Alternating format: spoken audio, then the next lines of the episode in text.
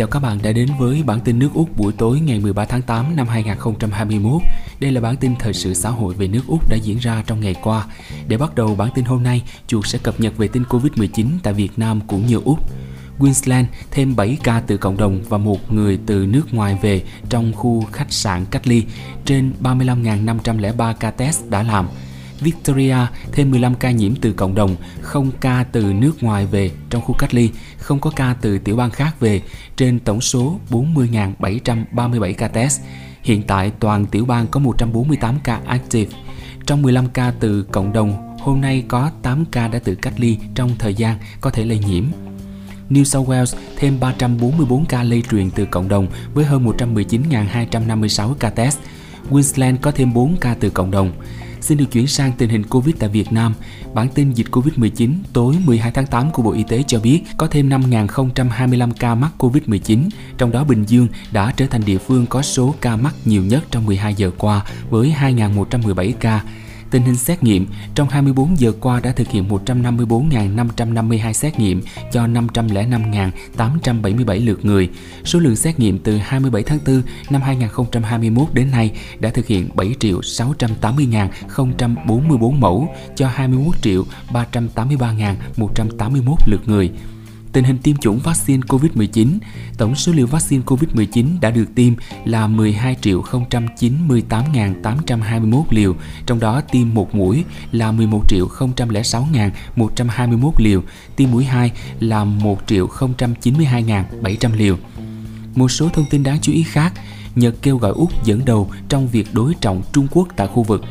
Tờ The Sydney Morning Herald đưa tin Bộ trưởng Quốc phòng Nhật Nobuo Kishi ngày 11 tháng 8 cảnh báo rằng Trung Quốc đang nỗ lực thay đổi hiện trạng tại khu vực bằng vũ lực, đồng thời kêu gọi Úc và các đồng minh khác tăng cường nhằm đảm bảo sự thống trị của Bắc Kinh sẽ không xảy ra. Trong bình luận mạnh mẽ nhất của mình về tình hình an ninh đang xấu đi trên khắp Ấn Độ Dương, Thái Bình Dương, ông Kishi hôm 11 tháng 8 cho biết sự chuyển dịch cán cân quyền lực giữa Mỹ và Trung Quốc đang trở nên rất dễ thấy trong bối cảnh một cuộc xung đột quân sự ở Đài Loan đang nghiêng hẳn về phía Trung Quốc. Chính sách quốc phòng của Nhật không nhằm vào bất kỳ quốc gia cụ thể nào – Tuy nhiên, do môi trường an ninh xung quanh Nhật ngày càng khắc nghiệt hơn, chúng tôi phải xây dựng một cấu trúc để có thể tự bảo vệ mình. Ông Kishi trao đổi với The Sydney Morning Herald và tờ The Age.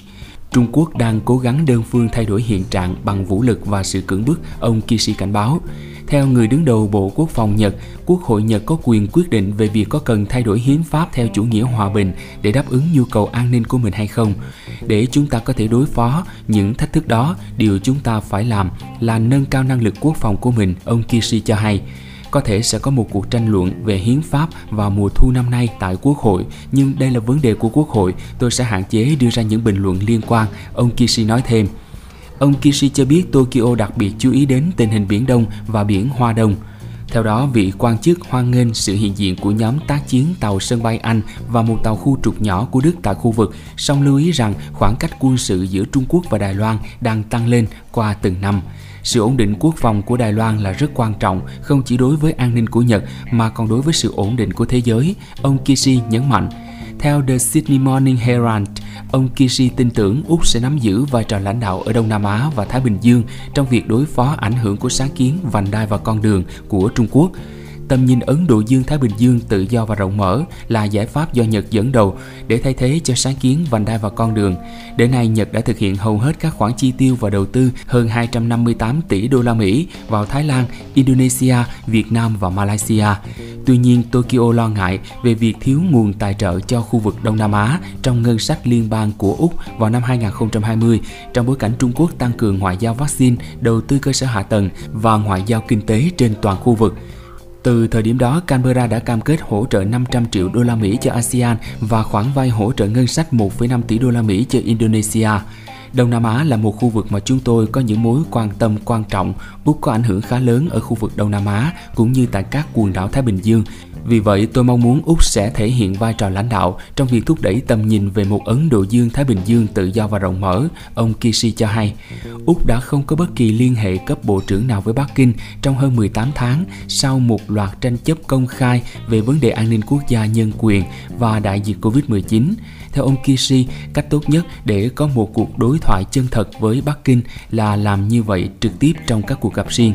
Chúng tôi tận dụng các cuộc họp thượng đỉnh cũng như các cuộc họp cấp bộ trưởng để trao đổi thẳng thắn với họ, Trung Quốc, về mối quan tâm của chúng tôi và yêu cầu họ thực hiện hành động cụ thể, ông Kishi nói thêm. Úc có thể đạt được mục tiêu tiêm chủng COVID-19 vào tháng 10. Việc triển khai vaccine của Úc đã thay đổi một lần nữa, giống như COVID-19 đã xâm nhập vào thủ đô của quốc gia này. Chính phủ liên bang hiện hy vọng sẽ thực hiện lời hứa ban đầu của mình rằng bất kỳ ai muốn tiêm vaccine COVID-19 đều có thể tiêm vaccine này vào tháng 10.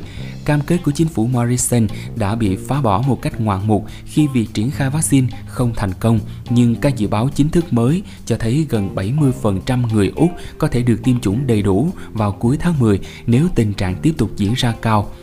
Các tài liệu được lưu hành cho các bộ trưởng cấp cao hiện dự đoán rằng 76 đến 77% người Úc đủ điều kiện sẽ có liều thuốc đầu tiên vào cuối tháng 10. Các dự báo cho thấy 66 đến 68% người Úc cũng sẽ tiêm liều thứ hai trong cùng khoảng thời gian. Các bộ trưởng hiện tự tin đạt được mục tiêu 70 và 80% để có thể nới lỏng đáng kể các hạn chế vào cuối tháng 11. Thủ tướng Úc Scott Morrison hôm thứ Năm đã ca ngợi những người làm việc để đưa đất nước được tiêm chủng trong Western Time. Ông nói, những người Úc đang làm việc cùng nhau để đưa đất nước được tiêm chủng, cứu sống, cứu sinh kế. Trong khi bong bóng Canberra chính thức vỡ vào thứ năm khi nó bắt đầu đóng cửa, tỷ lệ tiêm chủng trên khắp đất nước đang tăng vọt hơn 260.000 lượt tiêm chủng đã được thực hiện vào thứ Tư, một kỷ lục khác.